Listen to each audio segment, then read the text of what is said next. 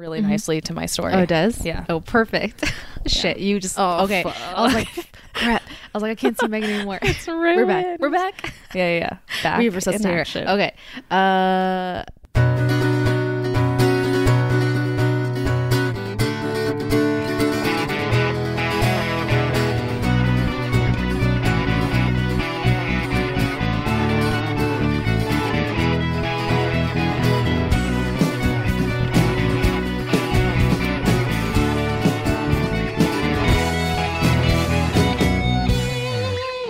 Welcome back, Poison Pals. You're listening to That Shit Is Poison, hosted by your host, Harini Bot. That was redundant.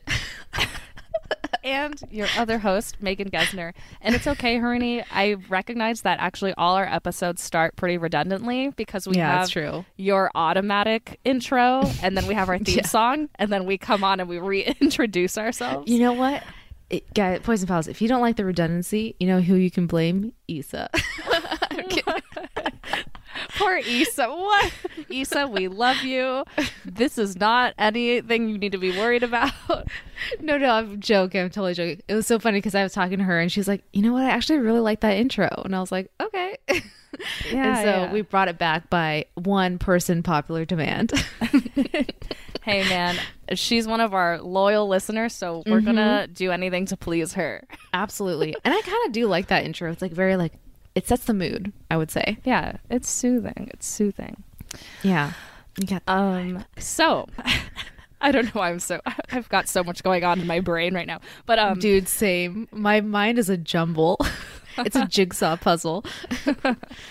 Poison Pals, I think you've figured it out by now, but Harini and I absolutely are engrossed in TikTok at this point in our lives. Harini, in Oh, fact, yeah. you know, you know, she posts TikToks. We have our own TikTok. That shit's poison. Is it that shit is poison? That shit is poison. Yep. Mhm. on TikTok. Go follow go follow us. Uh, but nowadays we just send videos back and forth to each other, right? And so one Yeah. video that has been circulating on TikTok is actually about a man who like recently not recently but like he found out that his wife or ex-wife was poisoning him with arsenic and so I saw that and I sent it to Harini and she messaged me back. She's like, "Oh my gosh, Drew, our mutual friend who also was a guest guest host a while back, um, had also sent it to her." So anyway, I clicked on this guy's profile and I was just looking at all of his videos about his experience being poisoned by his ex-wife. And uh, this will actually tie. This ties into the story I am going to talk about today because the story I'm going to talk about today takes place in the 60s and 70s, and it is very reminiscent to a lot of our other poisoner stories where it's like how did the doctors not know? Like how did nobody figure it Yeah. out like how could this go on for so long? And then seeing this tiktok pop up where it literally occurred in like the 2010s sort of thing because i don't actually know when this guy was poisoned but Yeah, yeah. hmm it must have happened like maybe what like 2017 2018 or whatever. I think But- so. But it just shows like his experience was exactly the same as those who were poisoned in Mm-hmm. like Victorian era during the 60s and 70s like like he didn't know what was happening to him and neither did the doctors Right. for so long I think poison's so- making a comeback. you think so yeah so Yeah. also poison pals aside from all the our poison talk uh Harini is what 2 weeks out from the wedding from her wedding Yeah, like actually less than a less than two weeks now. I know cuz you're going up earlier to the oh, I guess so. I guess it is two weeks. Yeah. Yeah. But yeah, also, so. before I got into the uh, before we started recording, I was on a call with again Drew, our mutual friend, Uh huh. and for the wedding Poison Pals, Harini has invited Drew and I and other guests to participate in a dance, and I guess it's like a traditional dance um, that happens at Indian weddings. Okay, and we all said yes, and we're all so excited. But Drew and I were talking just now, and we're like, "Oh my god, we have not practiced at all," and we're just gonna just be, just gonna we're gonna fake it till we make it. Actually, I was just gonna. This is gonna be like off pod discussion, but I was just gonna say I have stuff I need to give you, Megan, for the wedding because I have some of your dresses um to give you. So I was like, we should also just like practice, for the dance together. Yes, just have a little workout absolutely. sesh. I need it definitely. That would be so yeah, helpful. so because I I was practicing last night and Poison Pals. I don't know if we have any dancers in our listenership, but I have danced. I danced for like eight years, and I still can't tell my left from my right, honestly, at times. So when people film videos where like they're facing the camera, which is how you should film a video when you're trying to send it to someone to learn a dance, but then I forget that everything is mirrored. So I mm. learned the entire dance, got to a point where I like, but mm-hmm. then I realized I'm like, fuck, is that her right leg, not her left? I was like, God. Oh, Shit. And so then I had to go back and like learn it the opposite way, which took me longer Oh than the first time around. You had to And undo then it I- all. I had to undo it all. And That's good for me to know now because now when I look at the video that you sent me, I'll know. Okay, I have to be cognizant. It's I have to turn around and face the same direction Yes. that like they're facing. Yes. So to to do it right. So yeah, so Megan, you let me know when you're free this week. I'll pop on over. I we'll, shall. we'll dance. Awesome. Or you can come over too. Maybe we can dance in the backyard. yeah, that would that'd be great. Anyways, Very. okay, back to the TikTok guy. Yeah, we are just scattered today. Poison Pals, for, for context, we haven't been recording. We haven't recorded in a while, or at least it feels that way. So we have a lot of stuff to chat about. I will try to make my story concise. Um, yeah. because we got to get through a lot. And so let's just do it. Let's let's get into it. Let's go. it. Okay, Um, let's get okay, into it. Get into TikTok it, guy, yeah. if you guys are interested, we'll link it. We'll link get into it. Yeah, we'll link it below. Uh, you guys can listen on your your own dime and time. Okay, Yes. so on to Megan's story. Megan, Alrighty. it is time for you to pick your poison after a long, long time of not being Mm. on the pod. So let's let's do it. Thank you, Harini. Today, my poison pick is thallium. I don't know if we've done thallium. I don't. Oh, son of a gun! How, No, no, are no. you thinking about doing thallium? Okay, yes, that was on my radar, but Mm. my celebration was like hell yes. I'm very Yes. excited. Okay, cool, cool, cool. Mm-hmm. And so my poisoner of choice, who is known for using thallium, is a gentleman by the name of Graham Young. Does that Mm-hmm. you know, does that have you seen that name? I think for Yes. people who are really well versed in just poisons and poison and pop culture, Graham Young is probably a name that's very familiar to you. But his given nickname as a poisoner is the teacup poisoner. And can you guess why, Harini? Why he's called the teacup what? You know- poisoner? Well, you know why this is ringing a bell? Because my dad told me to do this story. Oh, sorry, Papa Bot. no, I no. took it. And I was like, yep, tuck it away, tuck it away. And then just didn't do it. yeah, yeah, yeah. I'm glad you're doing Um, it though. Yes. Okay. So Graham Young, aka the teacup poisoner, he is British gentleman who grew up in the London area around 19, you know, 19 well, his whole life essentially, but he Yeah. became notorious from the 1960s through the 1970s. Um, so we're going to talk about him, and then we're going to talk about the toxicity of thallium, which is a heavy metal. And so, for those of you who have been following along, a lot of our podcasts that have to do with heavy metal poisoning, you'll know right away that the symptoms tend to be pretty similar between certain heavy metals. And I, I think the reason why I love this story about Graham Young or just learning about him is that again so many similarities between other poisoners we've covered who have used heavy metals as their poison of choice and then tying it back to this tiktok that we saw of just like even though he was in the 60s and the 70s which is very contemporary they still didn't know how to identify metal poisoning and it's just Wild. like mind-blowing Yeah. um, Harini, did you have something to say? I saw you kind of like inhale a little. No, I know we're like so receptive to each other's cues now. um, no, I was just gonna say like there's common theme. Like when you said the heavy metal poisoning, I mean obviously you're gonna get into the story. We don't know yet, but teacup poisoner kind of gives it away in some Yes, ways. yes. But using a food or something like that to disguise the heavy metal, like we saw with the sandwich, that Yes. sandwich was poison. But yeah, I'm curious how how this goes down. But also my thought goes to this was the 60s and 70s. That is Yes. wild to me. I'm still processing that, and of course, with the TikTok guy, like I like you said, I think it's it was more recent, like the last ten years. Yeah. And yeah, I think our ED specialists down at the emergency department they gotta brush up on their toxicology uh, a little bit more. All those Mm. poisons, they're coming back. they're coming back. Yeah. Well, question is, you did say like I feel like poisons are coming back, but like Is that actually something that you see trending through I don't know the connections that you have to like the poison control and like pharmaceuticals and stuff? Mm-hmm. That's I like- feel like yes, like I I mean, I feel like true crime, we hear so much about like physical murders. You hear about it happening so much in like the Victorian mm-hmm. area where they would just poison, poison, poison. And then mm-hmm. there was a huge lull. Like you would see things here and there, but it wasn't like the main mode of murder, quote unquote. But Yeah. I do find, and this is a story I'm going to talk about for our next recording, but I am finding more and more that there's mm-hmm. poisonings happening more frequently. And I don't know why mm. that is. Interesting. Um, maybe because people are not able to detect it by based on the symptoms. Because a lot of the mm-hmm. symptoms are nondescript. I will say, like you can get hair loss and you can get like s- uh, stomach issues and things like that from a whole range of other issues. So Yeah. it can be hard to nail down if you're not specifically looking for it. Yeah, yeah. That's that's why it's so because it's like we, from what I've seen through my sources, like people know how to identify it. Yeah. Once they test for it, you know, like Exactly. oh, we finally did the test for the specific metal poisoning. Okay, now we understand the symptoms. Um, Right. But anyway, I will get into that actually a little bit more in the toxicology side. All right, let's talk about Graham Young. So for my sources today, I pulled from the U.S. National Library of Medicine, National Institutes of Health. I pulled from the Journal of Clinical and Diagnostic Research. I pulled from the Journal of Toxicology Reports.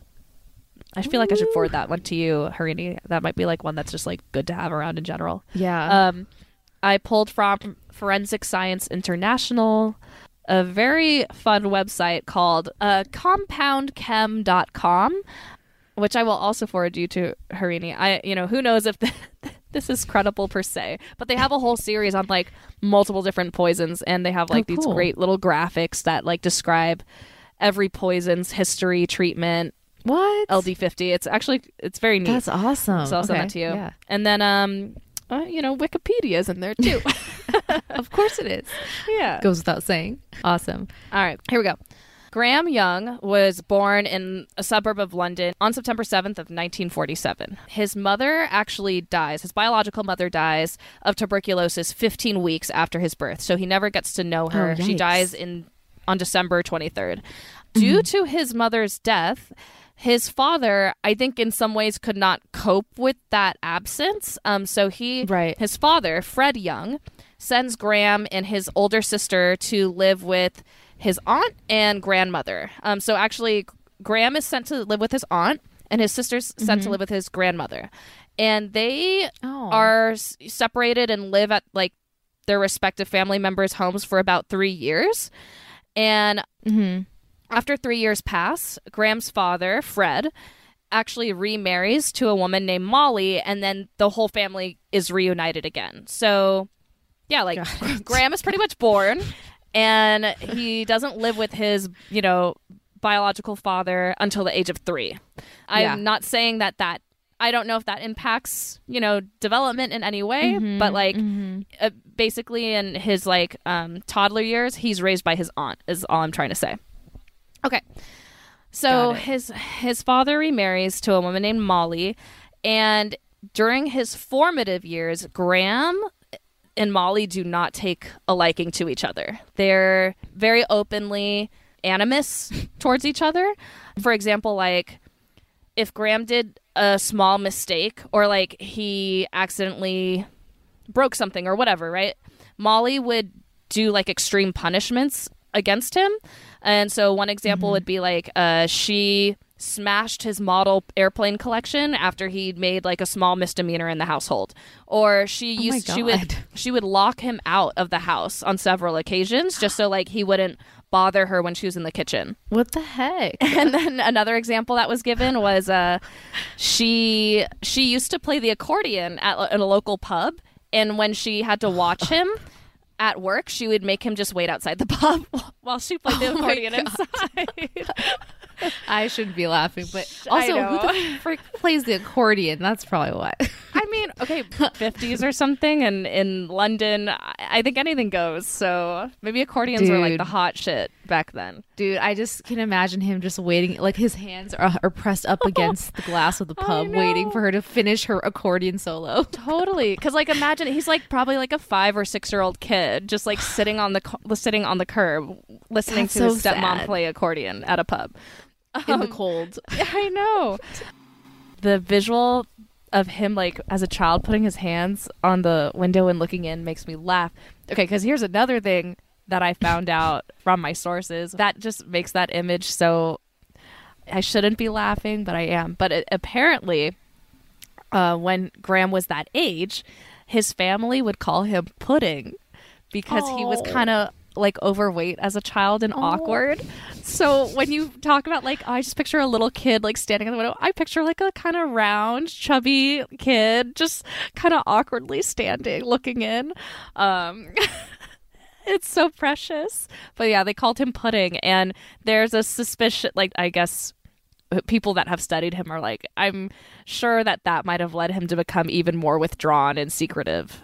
Uh, Despite being kind of like a slightly withdrawn child, probably from a lot of different things, you know, having grown up with his aunt until he was three, having not so good of a relationship with his stepmother.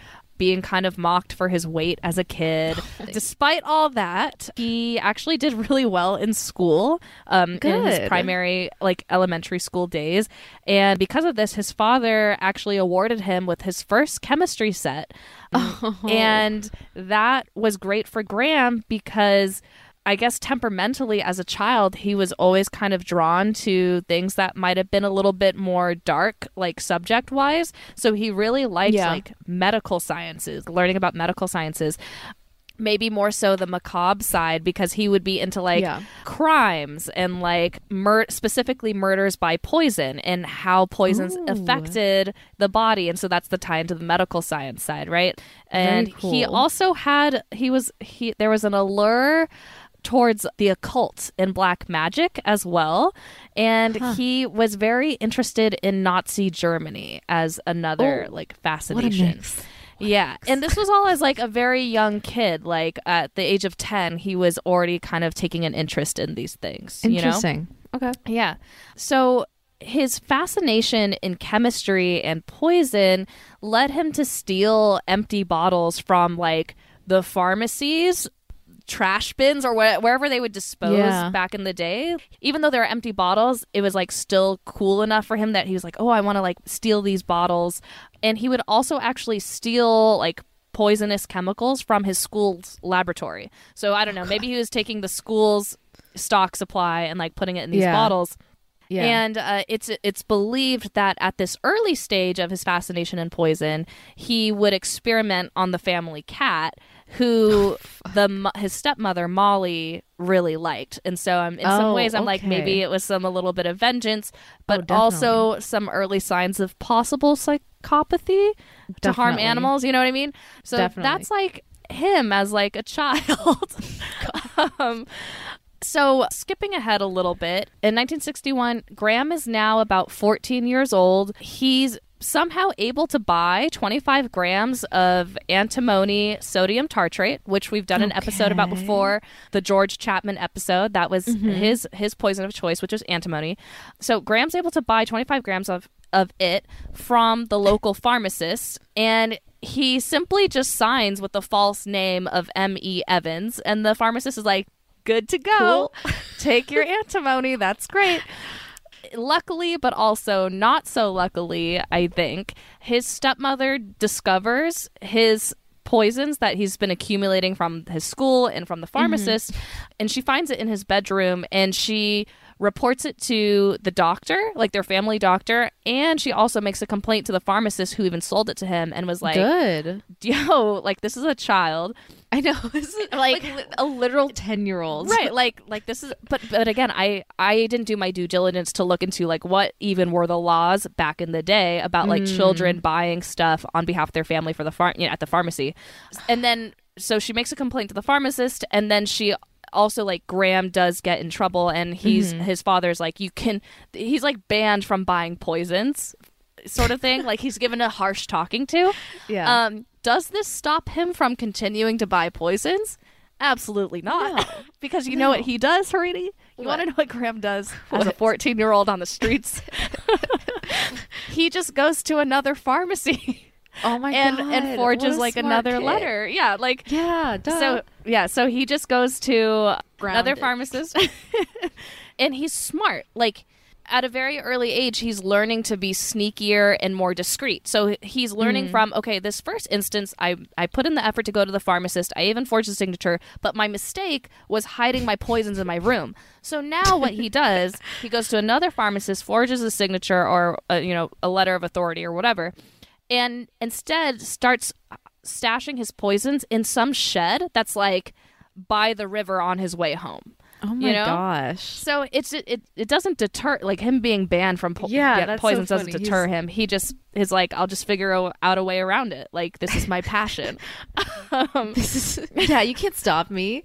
He's just learning how to be a better poisoner. oh God, yeah. So, anyways, at this time, the poisons of interest for him, these are the ones that he buys specifically, is atropine, also known as belladonna, digitalis, which is foxglove, which you've Yeah. spoken about briefly.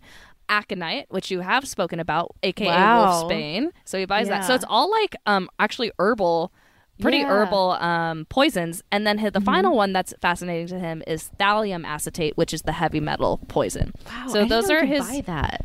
yeah, he buys it all for, for I don't I don't know what uses they had because I don't know I need to do an episode about each one of these I guess to know their uses Yeah. back in the day medically.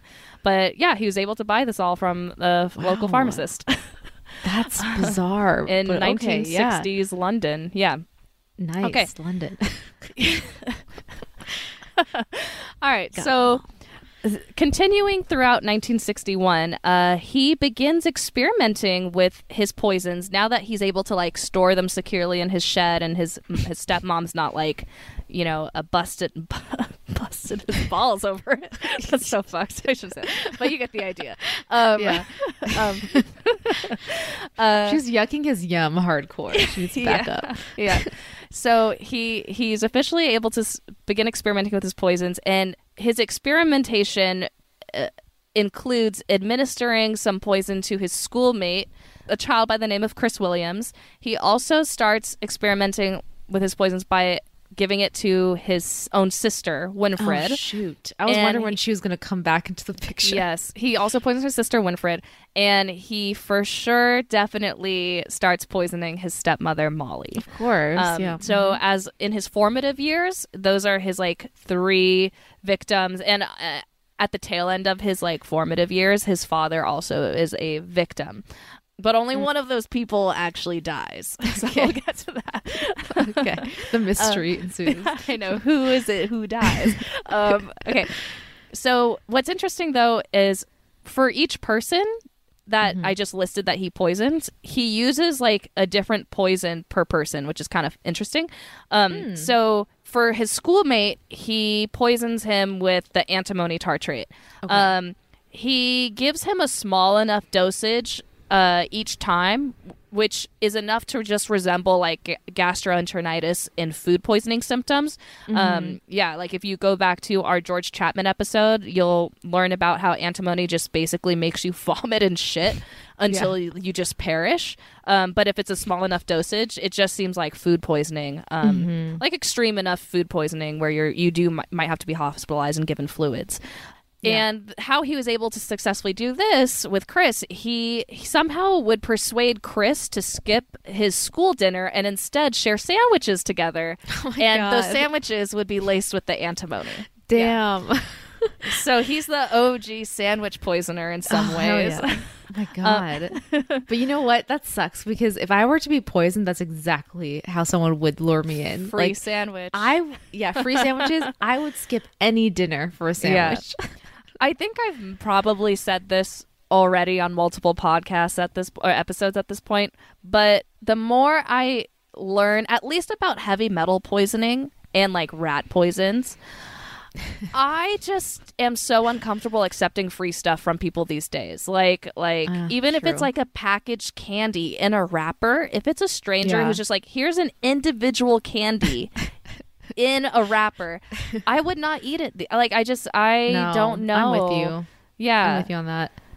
and like any food that's out of my sight that's in a public setting like like i like at the my old job we used to get catering from like a local sandwich business and their sandwiches were always so bomb but for sure Mm. Yeah. those sandwiches are left unattended every once in a while like when you're in and out of the room and in Yeah. my head i'm like man like who's to say someone's not just lacing it up with some heavy metals Dude, it's happened Yeah. enough in the workplace and now in the school place where it totally could be Yeah. valid that that Absolutely. happens.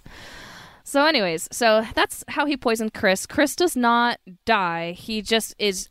It's just how we described with the George Chapman case. Like he would get sick, and then he'd go to the hospital, and then during his stay during the hospital, he'd recover greatly. And then the moment he returns back to school and gets a little bit of a sandwich in him, Oh my he god. becomes sick again. Um, but I think like because of the I think I, I read something that like Chris and Graham only would ever hang out on Mondays anyway because of the infrequentness of them hanging out. Mm. Like that's why Chris never actually like had a lethal dose. Or I mean, I guess Got Graham it. could have controlled that, but that's Chris the story of That's true. Chris being poisoned. And here's also that something that's interesting about the Chris's poisoning. The doctors that attended to him when he was first initially sick, they thought his symptoms were psychosomatic. And so No. Okay, so remember, this is the 60s at this point. This is not Mm-hmm. 1903 or even when what's her name Christiana Edmunds was like poisoning Yeah. people, right? Cuz like that Oh, was good something recall. I know cuz they're all the same. They're all British and Yeah. they're all poisoning each other. Um so that's my that's my recall there. But like it just kind of was interesting cuz I'm like this is decades after Christiana Edmunds and George Chapman, and the doctors are still being like, "Oh, it's something that's psychosomatic," and I'm like, ah, like when did medicine actually become like thorough? you know, Yeah, like, dude, historically. okay.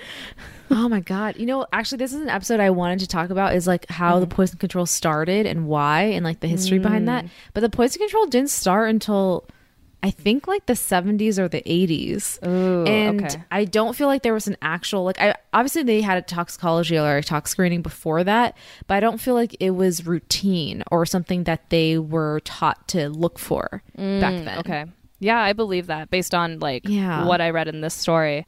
And I do know that actually what ha- what um, is part of the aftermath of this whole Graham Young story and his poisons, poisonings, and murders is that there was the uh, an act that was passed. It's the Poisons Act of 1972 that was passed specifically because of how his whole crime was Yeah. able to like even play out you know? Um, Right, so i'll right. i'll get into that at the end um to wrap up his story. But um okay so he poisons chris and again i just want to remind listeners he's still 14 at this time so he's just like a young kid poisoning other people. Um he decides to use the belladonna on his sister. Uh, we don't know why. Like, no one really, he didn't have any like psychiatric evaluations during this time, but he poisons his sister Winifred with about 50 milligrams of the atropine, which is the belladonna. Yeah. And he does this by putting it in her tea. Luckily for her, she only drinks a little bit because of the taste. So, you know, there is a there is a Yeah. flavor that is there and she was like, "Uh, this tea tastes bad, so I'm not going to have it." Um, Yeah, even though it's good. just a little bit, it is enough for her to get sick, and she is sent to the middle the Middlesex Hospital where they actually do diagnose her with atropine poisoning. Oh, so maybe good. during so maybe during those days uh, maybe medicine was a little bit more inclined to recognize like herb herbal poisonings or Mm-hmm. things that are from like plants rather than metals. Yeah. So I the reason why I texted you this earlier if we had ever done an episode on belladonna is because f- there's a fun fact I wanted to share about this Ooh. poison even though this isn't the highlighted poison of the podcast this episode. Yeah, yeah, but yeah. um the fun fact was so fun fact this poison which comes from deadly nightshade was once used as a cosmetic to dilate the pupils. Did you know that, Mhm. Harini? Yeah, yeah, yeah. We See, I didn't- pharmacy school. I didn't know enough about this stuff. I'm sure that's like a very common fact. It's Uh, not but I- though. it, it's not. Like I feel like that's only something you learn like if you were learning about the drug or you had to learn about the drug in school or for your profession or something. But yeah, Ah. That's something they told us about. Interesting. Okay, so There's something about that. Yeah, continue, continue. So for f- poison pals who are like me, who actually don't know a lot about poison until you read about it or hear about it, belladonna was used as a cosmetic to dilate the pupils of the eye Mm-hmm. to give a fashionable doe-eyed look and was especially favored by actresses back then and models to counteract the effect of bright lights on film or on camera. Mm-hmm. So they would like just microdose themselves with some poison so they could get big old pupils. Um, so I thought that was an interesting little aside. That is interesting. Yeah. Yeah. Beauty, Um, beauty standards of different ages is always very interesting too. I know you got the radium, you got the belladonna. My Yeah. goodness. Anyways, so okay, so he poisoned his sister with the belladonna, um, and actually, as an outcome of this, his father does suspect him, um, but it's not like, oh, I suspect you of malicious intent. It's like, oh. You, I know you have your chemistry set. You need to be more careful where you're putting and placing these chemicals Ah. because it could harm your sister or the, the family members or whatever. Yes. Um, yes. Yeah, because like uh they do like confront Graham about it, but he he kind of blames it. He's like, "Oh, it, it- you know, it was her shampoo that was accidentally like mixed into the teacup and wasn't washed out properly or whatever." Like that sort of thing. What? And so Her shampoo was yeah. mixed in with the teacup. Who How the knows? fuck remember, he's a child. would that happen? he's a child. He knows how to poison people, but is still like struggling to like figure like out how he's to still like has a child like lying brain. Yeah. Mm-hmm. exactly. It's like a child's lie, but Yeah. he's he's not. You know, like he's he's reprimanded because they do think like there's negligence in how he's storing his chemistry stuff, and so that's why his sister might have gotten sick. And then that that's that just you know resolves itself, and then he moves on to poisoning his stepmother. Oh my god. Oh and my so God. um with Molly and we can infer that because of their strained relationship this Mm-hmm. was always going to be the more severe fo- like the severe poisoning his his main focus right yeah. so with Molly, he mi- actually microdoses her with some antimony first um, for almost a year, from 1961 Oh, through 1962. And you know the typical symptoms ensue. She's has constant stomach upset. She's vomiting, diarrhea for a year, a year long. She even has multiple hospital stints where she clearly recovers, but the day she gets back, she's back to having stomach sickness and all that. Eventually, he gives her a fatal dose on 420. I don't know why I thought that was funny. he gives her he gives her a fatal dose of thallium on April 20th, 1962, which happens to be Good Friday during that year. Okay. Um, so it's like a religious holiday. Yeah. And he gives her 1300 milligrams of thallium Holy acetate. crap. For reference, the LD50 for thallium, uh, whether it's an acetate form or not, is reported to be 10 to 15 milligrams per kilogram. Jesus. So he gives her a fatal dose of 1300 milligrams. Yeah. How did he get that? Wait, so do we know how he did that? Like, did he put it in her food or something? Yes, I am. I just like gotta find. I like scrolled my notes and then Mm-hmm. went away. Go I was away, looking at what he looked like. I just did a quick Google search. he looks very modern. I don't know how else to explain it. Like like he looks like someone that could be alive today, even though I know like the 60s and Yeah. 70s were not that far away, you know, but like but he looks like very contemporary. Um He looks like our good friend Benny Cumberbatch. Oh, does he now have to go and look at his photo again? Like at some at some angles, like he really grew out of that pudding phase. yeah, he's very um he's very lean and sharp. Like his Yeah. his his picture on Wikipedia, like he looks sinister Yeah. in some like right like just very angular Mm-hmm. even with the widow's peak and the sharp ears anyway poison pals go look Yeah. up graham young on wikipedia you'll know what i'm talking about um, so, yeah, so how did he give it to her i'm not sure actually it could have been through tea or something Yep. And maybe it was through the tea. yeah it could have been through some sort of beverage or something um i was going to share this later but why i think he becomes so reliant on thallium and I think there is a point where he he like makes a judgment of like this is the best poison to poison with. It's because it's like colorless, odorless and tasteless. Whereas you go. antimony has a flavor, right? Yes, yes, yes. So thallium has no flavor at all. Yeah. that makes more sense to me. Mm-hmm. Okay, so he could have just dropped. I'm sure he dropped in her tea then. Yeah. And so I'm going to read you an excerpt from the source that I'm pulling from, which is the Elements of Poison. It's the same hmm. book that I read the George Chapman story on, but Yes. it, it goes as follows. So this is after she's given the fatal dose.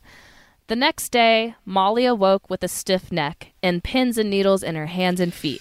However, she went shopping in the morning while Fred, Graham's father, went out to the local pub where he had his lunch. Fred returned home to find his wife writhing in agony in the back Mm. garden and Graham watching her from oh the Oh my kitchen God. window. Fuck no, dude. Mm-hmm. That So shit. now we're going back to that child in the window oh watching oh my her play God, accordion. Megan, stop, stop, stop. oh my god, that's the freakiest image ever. That is so creepy. And he's like older. I mean, Yeah, when I he's say older older, he must be like 14, 15, but Yeah, still, yeah. that's really eerie. Yep. Just a full Yikes. circle right there. He's like, You always put me outside on the curb. now look at you. I'm looking at you, you from the outside the from the in. yeah. Oh, oh, my man. gosh. So I guess there was like no question whatsoever that he was involved. Okay. So oh god, okay. here we go. Here, we, Here we go. Here's the interesting little piece on this. So, the post mortem that was done on her did not reveal thallium poisoning because Hmm. they didn't test for it. They weren't looking for it, you know? And as we know with heavy metals at this point, you have to test for the specific metal to figure out if it's in the body. And typically it's a urine sample or a blood sample. Mm-hmm. So the cause of death, actually, for her that was put down was a prolapsed bone because Molly just so happened to have suffered a road accident like nine months earlier. Where she had like a Oh. heavy blow to her head, and that caused like a Mm-hmm. prolapsed bone in her spine or something or whatever. And they just were like, that's what caused it, even though that was nine months ago. I don't even know what that means. A prolapsed bone. Okay. So he gets away with that at least. He gets away with the murder of his stepmother. Oh, so she dies. She's dead. Yeah, she dies. Oh yeah, she's. Oh yeah, you said Yeah, fatal yeah. dose. You're right. Sorry. yeah, yeah. She dies from this dosage of thallium, but they don't suspect that it was poison at all. They think it was because of this pre this pre trauma from this accident that happened Wow. almost a year ago. Here's the thing. So once Molly passes, Graham then focuses his attention on his father.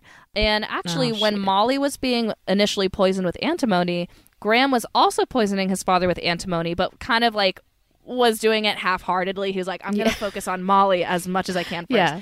So now that Molly's out of the picture, Graham keeps poisoning his father with some antimony, and it's the same, you know, same symptoms that you would Mm-hmm. expect. During this time, however, and I think it because Molly just died, his father, Graham's father, once again sends him to live with his auntie. You're okay? kidding me. Yeah. But but he still has visitation with his father, right? So that's how he's still able to poison him. But during so during this time when his father is sick, Graham is sent to live with his aunt, who actually suspects Graham, who actually is like, Mm. I think you're the one who's causing your father's illness. Wow. And the Did reason she say that to his face? well, she she reports him basically. Um, and Oh, the okay. reason why she has this thought is because she recalls, oh, I definitely think he had something to do with his sister's earlier poisoning. You know what I mean? Like she saw that when his sister was sick, she saw that as like intentful. Like she saw like Yeah. I think you tried to poison your sister. So now she's suspicious of him in terms of poisoning his father. Got it. She even searches his room for poisons, but is unable to find anything. What actually ends up being his undoing in this first chapter of his life as a child poisoner is he becomes a little bit boastful at school. And ah. that's him being a child. You know, like that's Yes, just him yes. not coming into his full sinisterness and intelligence mm-hmm. just yet, you know? And Yeah. so basically what happens is at school, now he's in secondary school, which is like high school, mm-hmm. he's built this reputation amongst his peers for being the quote mad professor. And he and that's because he's extremely cavalier with telling his classmates that one day he's going to become a famous poisoner and that's what he wants What to that's what he aspires to be. He would even take poisons to his school and that's when his professors started to take notice uh, and a larger interest in his behavior and and like his fascination in chemistry.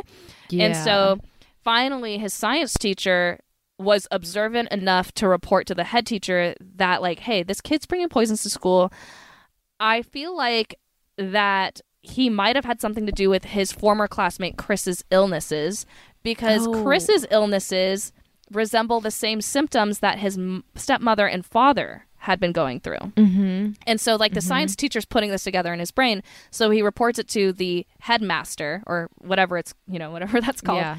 Dumbledore. And then the, yes, and then Dumbledore reaches out to the, fa- the, re- reach,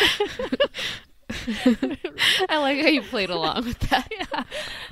he reaches out to um, Graham's family's doctor and reports like this is our suspicions, this is what we're thinking. And from there, the family doctor then refers a psychiatrist to come to the school and do an interview with Graham.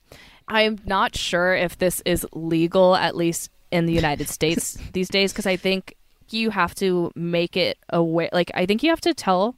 I don't know. I'm pulling that out my butt, but I was gonna say I'm I'm pretty sure you have to disclose if like you're gonna be interviewed by a, a like a psychiatrist, like a doctor, these days, or like you have to at least disclose that to the parents. I think. But what happens here is the psychiatrist comes to school to the school, but they pretend to be someone from. It's called the child guidance unit. They pretend not to be a psychiatrist. They're like, Yeah, we, a counselor. Right. I'm just a counselor to talk about your education and what you want to do for the future, sort of thing. They don't out themselves as like, I'm a clinical psychiatrist trying to figure out if you're a psycho. You know what I mean? yeah. Yeah, I'm Um, pretty sure that's illegal now. Yeah, yeah, yeah. so the psychiatrist actually kind of like hypes up Graham's ego to get him to disclose like the information that they mm. need. And what they mm, do is like, yeah, they're like, oh, you know, you're doing so well in school. You could definitely be admitted to this university. Like, what are your interests? Like, do you think you could do well here? Like, and so Graham, as a mm, child, mm-hmm.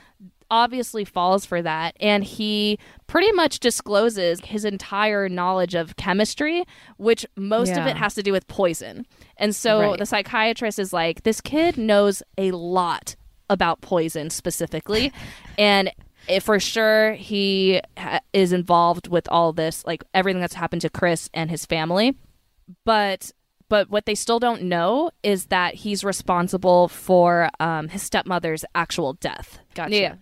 Anyway, so the psychiatrist is like gives the green light of this kid as a problem, and he needs to be helped or put away in some way. Like there needs to be some sort of mm-hmm. like evaluation of him long term. Graham is actually arrested, but charges against him are like to cause serious injury to others. Mm-hmm. Intent to harm. Yeah, like intent to harm, sort of thing. Those are the charges against him. And that's only for Chris, his sister, and his father's poisoning because they didn't mm-hmm. test for thallium in the m- stepmom's autopsy. They don't even connect those dots. They're just like, oh, she definitely Yep. died from that accident instead of like actually being poisoned. right. Yeah. So police are called in. Graham's questioned. He confesses to the poisoning of his father. He does not give any additional information on the stepmother. Like he's smart enough to like not speak on that Yeah. at all. Cause then he for sure would be in jail forever, sort of thing. Yep. And I think he is smart enough to recognize that. So he's then arrested. He pleads guilty during his trial for these charges Oh. and he's sentenced to 15 years detention at Broadmoor, which is also where Oh. Christiana Edmonds was institutionalized. Oh Yeah. shoot. So, yeah, so he's institutionalized at Broadmoor. By the time he starts his sen- like sentencing there or his stay there, he's about 15 years old. During his time there, actually in his early stages there, he did not want to reform. You know, he was still very like, I love poison. I'm going to poison my the inmates here. I'm putting oh poison in the tea. He was definitely a problem. Those are things that he did. Like there's a a story slash rumor, but I, I think it's true. I think it is true. Like because of the time he spent there, he was able to read a lot more, like medical texts, and read a lot more about poisons and stuff. That he was able to create like his own cyanide from the laurel bushes that Oh were on the grounds. So he was able to like extract cyanide from the source. And he poisoned an inmate heck? who ended up dying, but they ruled it a suicide. But I think it was definitely him because I think he talks about it in his eventual trial. There are other inmates yeah. who lived at Broadmoor who wrote autobiographies, and they described Graham as like, oh, he was open about wanting to become the world's most famous poisoner, and he would definitely like put poison in the tea or like try to poison the nurses and all these things. Like, Dang. yeah. Uh, but then around 18 Can't years stop, of age, won't stop. I know. Oh, and also in his room, he had tons of Nazi regalia on his walls. Like he was a heck? full, I don't know, uh, just a Nazi sympathizer. Yeah, like, like- he he yeah, adored? Hitler's writings and stuff like that. Yeah, and uh, Dude, he's probably on meth too. if, if he had access to poison, I'm sure he had access to meth and Broadmoor. But around the age of 18, he's finally kind of recognizes, like, oh, if I don't behave well, I'm never going to get out, sort of thing. So, like, that's like, to me, that's more poisoning sinister. people. Yeah, yeah. Yeah, yeah. That to me, that's more sinister because it's like it's this final recognition of like, wow, I want to be the world's most famous poisoner, but I can't achieve that I, if I'm in this one facility, you know, for the rest of my life That's or for the next 15 years. So he's wises wises up, I guess, and starts to Mm-hmm. like play the goody two shoes and just you know he kind of eases up on like poisoning people in the in the institution. And by 1971, so that is eight years into his sentencing, eight eight years into Wow. the 15 years that he's supposed to spend there. By 1971, the psychiatrist who is responsible for looking after him, along with the main superintendent, both are like, you know what? He's been doing really well. He seems reformed. He hasn't been causing problems for a while now. We're going to put in a recommendation for release to like the head Wow. secretary or whatever. So Right. just by like being good, quote unquote good, and not causing problems for a long enough time, he is able to be released six years, Damn. you know, six years earlier than he should have. Wow. Um, so that's his time at Broadmoor. And then here we enter the last stage of the story, which is when he's like an adult poisoner, essentially. So by the time he's released, he's now 23 years old. Okay. After his release, he spends a weekend with his sister and then immediately goes to Oh, find hell no. work. Sh- No, She lets him live with her? so so weirdly, apparently she's the only one of his family that's willing to stay in touch with him. And so they have what seems like a healthy relationship like his father doesn't really want to see him.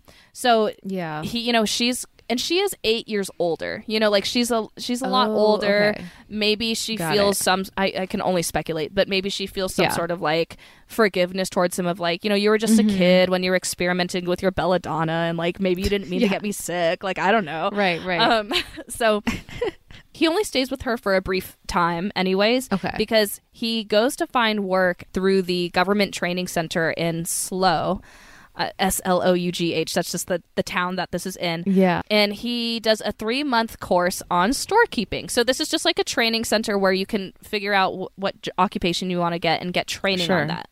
And so while he's doing this three month training, he lives at a hostel and um, he befriends some folks at the hostel and maybe he poisons them a little bit while Maybe.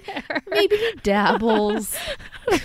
Jesus. Um, but he does actually like. Uh, I there's one notable case. There's a young man of Trevor Sparks who he, he befriends while in Slow, and he does target him just to get his poisoning fix. I think he gives Trevor antimony, and so the question is, okay, he literally just got released. How did he get access to poison again so quickly? Well, what he does is he goes to a pharmacy, just like before. God damn it. These damn And- pharmacists. And he he requests for you know the poison that he wants and he makes some sort of like bs excuse of like oh i'm doing doing this for research i go to the local bedford college which is in the area mm-hmm. and i'm i need the mm-hmm. stuff for my research but the pharmacist is like no he rejects him you need Okay. written authority to buy Yeah. this stuff Good. all right so get this oh no hurry you're not gonna be pleased Oh no. get this. So he's like, okay. He leaves, literally comes back with just a notepad that says Bedford College on it. Like, just like a nice, like, officially embossed Bedford Yeah, College yeah, yeah. notepad. Okay. With his written note. And the pharmacist is like, yup, this checks out. Here you go. like, that's really all he does. Oh my Lanta. No, Yeah. no, no, no. Yeah. So, so he gets the, the poison. pretty quickly. And he poisoned this Trevor Sparks guy, but Trevor lives. He he does not die. What's weird about this part though, that kind of like I'm like I don't know why there are gaps here, but during his time at Slow when he's doing this this 3-month training, Graham Young, he does he meets with like a psychiatrist every once every month. He meets Okay. with his probation officer weekly. There's mm-hmm. authorities in the area who keep an eye on him at least when he's at the training facility. So Yeah. there's all these like things in place to ensure like he's on his best behavior, but for some reason they can't put together at a hostel with this guy who's getting sick, Right. but but it just never gets put together because the people at the hostel don't know Graham's backstory. They don't know he just came from That's Broadmoor. true. You know what I mean? And no one's asking those questions. That kind of um, scares me about hostels now. I know. They're so nice. Though sometimes hostels are so nice. Anyway, Girl, all girls hostels. yes, all girls. Well, yeah. Yeah. I mean, you never know. Anyone, you never know. Girls can be crazy, anything. too. Yeah, yeah, Yeah. So he has a little stint in slow, gets his little poison fix, doesn't actually kill the person, and then Mm-hmm. after his three months of the tr- at the training facility is over, he actually is able to land a job as an assistant storekeeper um, at a firm. Uh, this is just like a fun fact. Okay, so Yeah. he he lands a job as an assistant storekeeper at a firm that manufactures optical lenses and photographic equipment, and this firm is called Hadlands. Um, it's named after like the owner of the store. It's just called Hadlands. Um, what's a fun fact about this is that it just so happens that Hadlands was one of the few companies in Britain to use thallium legitimately because the metal of thallium imparts a high refractive index to the glass that was used as lenses. So, Oh. first when I was reading this, I was like, oh my gosh, how sickly brilliant is Graham Young to specifically Yeah. apply for a job that they're going to be using thallium anyway. But it turns out the the thallium that's used in this firm is not in the same way as Mm-hmm. Got how it. you'd have to poison with it. He still had to go to a pharmacist. Like he couldn't just use whatever this company was using on hand. I see what you're Um, saying. Yeah. But I thought it was a very interesting like coincidence that even the yeah, people that I'm is from, bizarre. yeah, it was very weird. So he gets a job as assistant storekeeper at this optical lens manufacturing firm. He does go through a background check, mind you, when he uh, gets this job.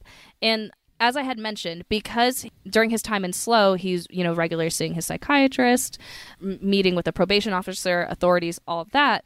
Nothing negative was reported from his time at Slow, right? So that's part one of his Yeah. background check. So like, Yeah. okay, so he he's able to do that. He aces that part. A medical report was also sent f- from his one psychiatrist at Broadmoor, and the medical report stated that, um, "quote Young had suffered a deep going personality disorder." He has, however, made an extremely full recovery and is now entirely fit for discharge. He is above average intelligence. He would fit in well and not draw attention to himself in any community. So that's what the medical report stated. And that was acquired by the people hiring him at this um, optical lens firm. But the report not once mentioned his criminal background, like the trial he went through, and not once mentioned that he was at Broadmoor Institution. That's so weird. Yeah, very very odd. And um, when the when the hiring manager, for example, when the hiring manager asked Graham Young, like, "Oh, you know, you're 23, but this is your first job. Why is that?" Graham Right. just replied, he was like, "Oh, I actually did have a mental break." Um, when I was younger, due to my mom dying in a road accident, and oh then they just God. were like, "Okay, good enough," you know, like that's it. Damn, he knows how to lie now. Yeah. No more shampoo got mixed in with the teacup. No, he's he's a lot smarter now, like just more refined in his evil thinking.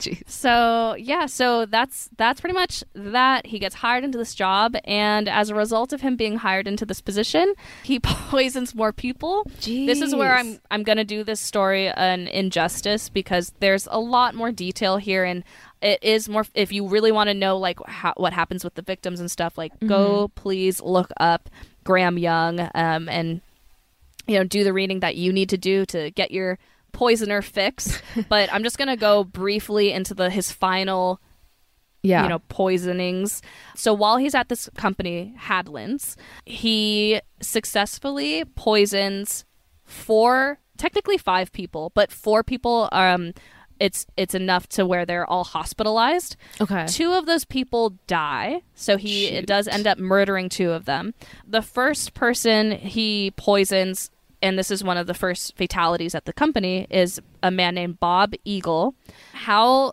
graham poisons him is he gives he first starts with small dosages of sodium tartrate and then he gives a lethal dose of thallium much like how he killed his stepmother so it's the Yep. same process it's small doses of one thing and then mm-hmm. this lethal dose of thallium hmm. the one thing that was notable about this murder of Bob Eagle is that when he- Bob was hospitalized, Graham would like frequently check in on his progress. He'd be like, Yeah. "How's Bob doing?" Blah blah blah blah. Just mm-hmm. kind of wanting to know like what was going on. That's suspicious. The coroner, when Bob passed away, attributed his death to the Julian Barr syndrome, which actually has a lot of similarities to symptomatically there's similarities to thallium poisoning. And so julian barr syndrome is a syndrome where your immune system attacks your nervous system leading to an onset of muscle weakness. And when you have thallium poisoning you feel a, um, a extreme muscle weakness after a certain point. So that's one of the symptoms. So they attributed his death to this rare syndrome which was not actually the case case Yeah. of thallium poisoning to add insult to injury graham is actually promoted into eagle's oh position Oh my god. once he he passes away. So now Graham is the head storeman at Oh, Hadlands. Jeez, that is the devil's justice right there. that is. Oh, fuck. After Bob's death, or you know, simultaneously, but Graham poisons two gentlemen. One's named David Tilson. The other's name is Jethro Bott, B A T T. Um, and he he chooses to poison them with thallium, but small enough dosages. They are both hospitalized and they do survive, but they're both left permanently impotent by the poisoning. So that's an interesting little um, side effect of Yeah. thallium poisoning. Mhm. Okay. And then lastly, his last victim, who is the second person to die at the company, uh, was a man by Fred Biggs. Just like with Bob and the stepmother, Graham gives Fred antimony at first, but then on his final date of poisoning him, he gives him three doses of thallium acetate. This lethal dose for Fred is administered on in October of 1971, and he dies in November of 1971, which just shows that thallium is actually quite slow acting. Yeah, and yeah. so, Mhm. on that note, we can get into the toxicology. Yes. Oh wait, but um, in terms of what happens with Graham, just like with all the other poisoners that we have seen, he shows too much of an interest in one of his victims, and that pretty much outs outs him. Because what Yep. happens is the owner of the company or whoever like whoever the lead manager of the company is actually calls in a doctor to inspect why are all my employees getting Yeah. sick like what's happening and the doctor attributes it to some other reason or whatever. And Graham can't help but be too nosy and too trying to prove his intelligence by being like, "You're wrong. Have you Mm-hmm. Oh, considered yep. metal poisoning?" Oh my and god. that was the that was the tip off. The doctor was like, "You're too knowledgeable and interested, and you're trying to push that this is metal poisoning so much that it is suspicious." that's, and that's crazy. and that's how he's found out. And then he goes to trial and um, all that. He's arrested, kind of like s- what is it? S- Tale as old as time. yeah. I wonder if he's is he still alive or is he still in jail? Okay, so this was in 1972. No, he's he died. He died in 1990. Yes, in prison. Yes. Okay. In prison. And then I was going to mention, as a result of his crimes and honestly the easiness of purchasing poisons from pharmacies and also just like what we saw with Christiana Edmonds and the George Chapman one like the doctors even the psychiatric doctors in every one of these stories just not recognizing the signs early enough or being too proud maybe to Yeah.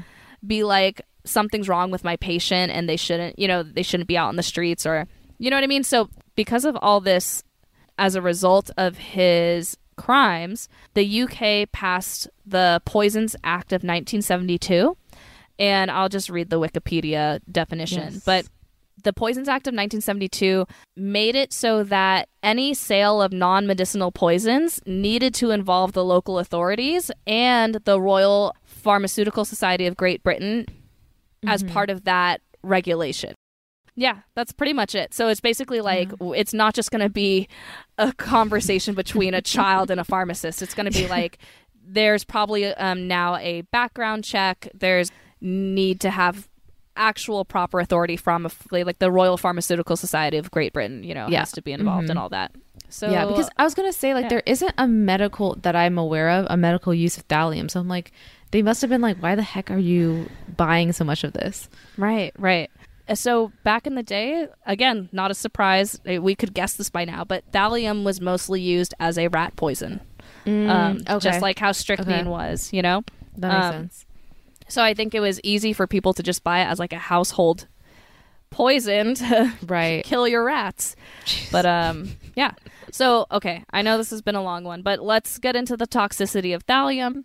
All right, thallium is colorless. It is water soluble.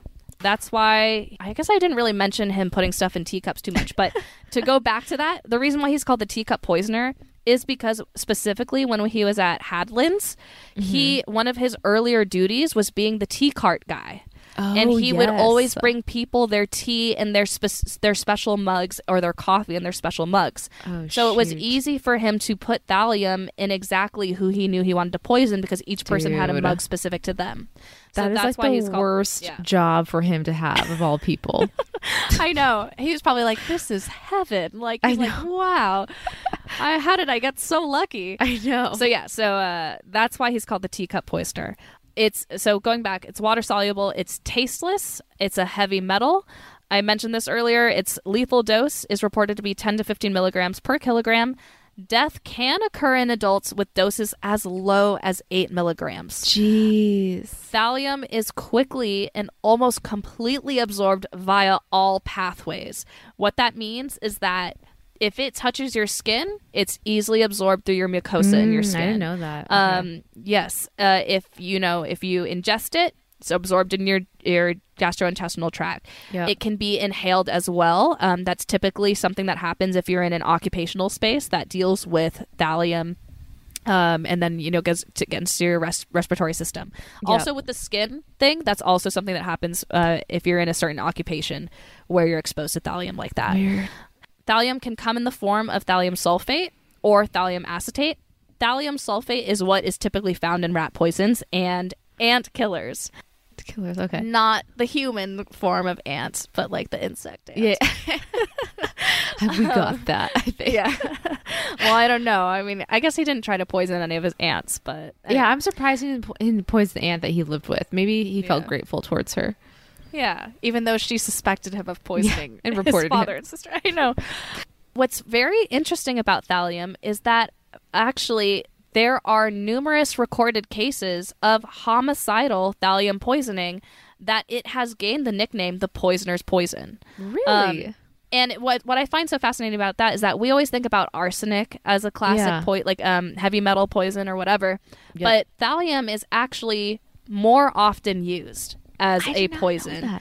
And the reason is is because it is slow acting, it is painful, and it has a relatively wide range of symptoms that are synonymous with many other disorders. And Of that's why people use it so often as like a murder weapon because for example, it resembles just um, you know similar symptoms that you could get if you have botulism poisoning. If you No have way. Mm-hmm. the Julia Barr syndrome, it has the same symptoms of if you have lead or arsenic intoxication.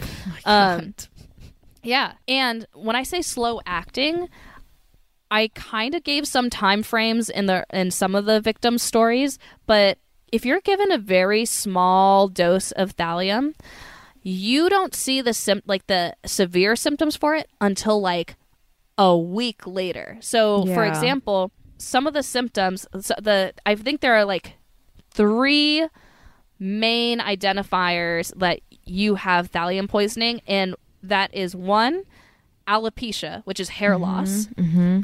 gastrointestinal symptoms that could be abdominal pain and or vomiting or any of the other, any of that.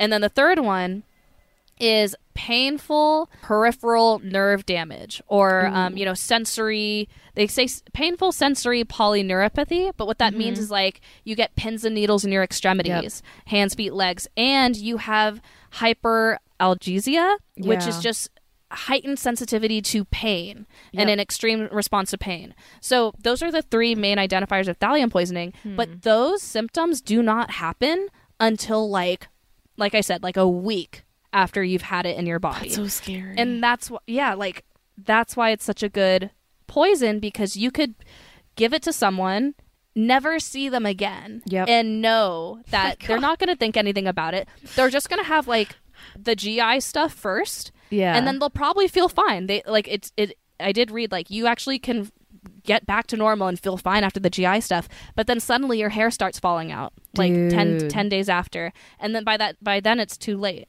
You know that's and what's- so wild. what's scary and sad is that the hair loss is what ultimately tells doctors that you have a heavy metal poisoning. But Yeah. that doesn't happen until you've been sitting with it for so long. You know, And is it is it too late by that point? Would you say?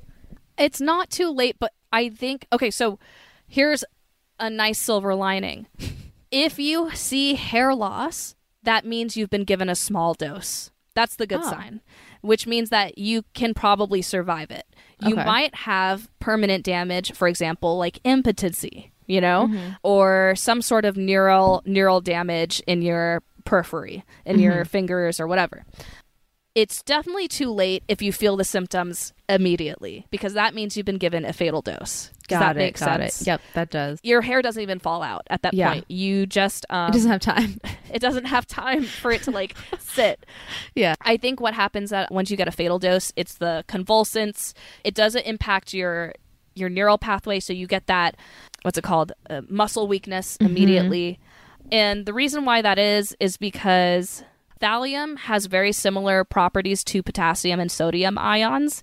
And so the body can't distinguish between thallium and potassium when it's in Oh, your shoot. system. Potassium ions have a number of roles in the body, including the transmission through, of messages through the nerves. Mm-hmm. And so that's why with a fatal dose, thallium's mimicking, you know, potassium on your your receptor sites and your your body's just not getting the messages that it needs to mm-hmm. act properly. And that's why you get the muscle weakness and the convulsions and that sort of thing. There is an antidote or Oh, thank God. so first off, to manage any neuropathic pain that you might have, you're going to get a combo of antidepressants, anticonvulsants, and opiates. So that's for hmm. the hyperalgesia, the, Yeah, extreme okay. pain. Specifically to actually counteract the thallium and remove it, patients are given Prussian blue. There was also another side that was like you could also use activated charcoal in some ways, but Prussian blue seemed like the main thing. And the reason why Prussian blue works is it has the ability to incorporate this is from Wikipedia. shamefully, shamefully. um, but it has the ability to incorporate monovalent metallic cations, which makes it useful in chelation. So, to Yeah. simplify that, it has cations that basically help bond to the thallium. And then just imagine, like, okay, you get this, you ingest this Prussian blue tablet, and it goes into your system. And then because of the cation with the I don't know what the anions of the metal or whatever, mm-hmm. it binds together. That's the chelation process, and then it makes it easier for your body to expel it. So it Yep. usually comes out in your stool. Yeah. Um, yeah. Does it make so your shit blue? I think so. Yes. Yeah. So what Prussian blue ultimately does, it, it interrupts the process of thallium just bouncing between your liver and your large intestines, you know, um, because thallium takes a long time to come out of your body. It keeps So it just- yeah. Exactly. So it binds to it and then helps it from stop circulating because then your body actually expels the Prussian blue um, with the thallium in it.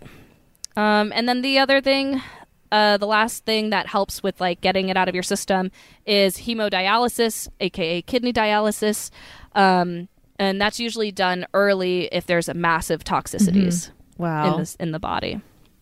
I mean, that's good that So there's that a good thallium. antidote for it.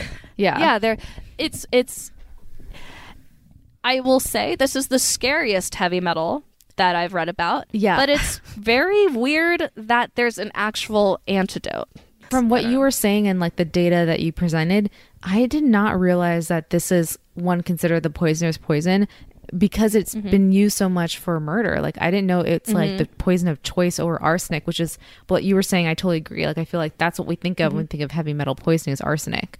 So I had Mm-hmm. No idea. this one sounds really, really scary. Right. It, it's really interesting. There's some fun little tidbits that i saw like on the wikipedia page for graham young. Mm-hmm. Apparently there was like a young girl in Japan in 2005 who really idolized him and ended up getting her hands on thallium and poisoned her own mother and like Oh, took a blog about it and stuff like that. And I think it's such a common homicidal poison mm-hmm. because of its accessibility as a rodenticide.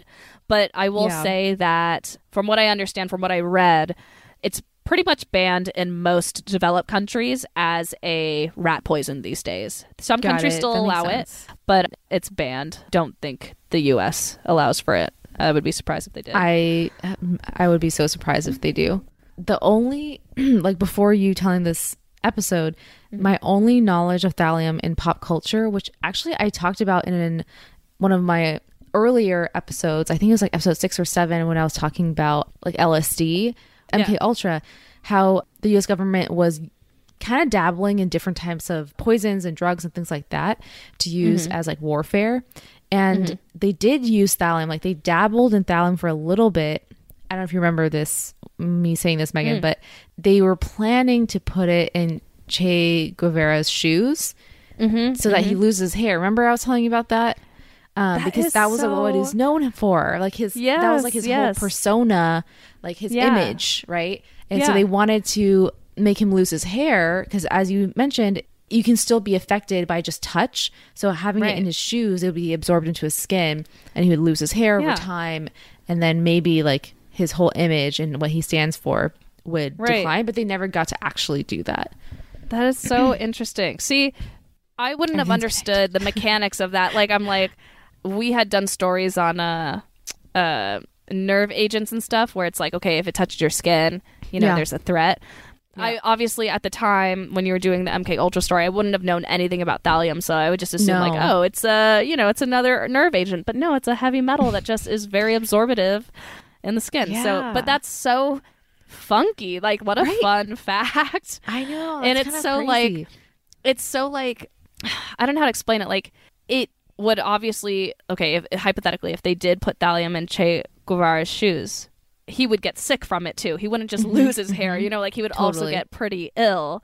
Yeah. But there's something like juvenilely um sinister Yeah. about the concept of like we just want him to lose his hair because right. It's like that's petty his, almost. His, if, yeah, like, but but it's also like smart because like Yeah. that's what people know him for. Like, mm-hmm. it's just I don't know. I'm just you know thinking out like loud. it's it's like the best way to get at him without killing him. You know, right, right. next best Like, thing, who's I a- suppose.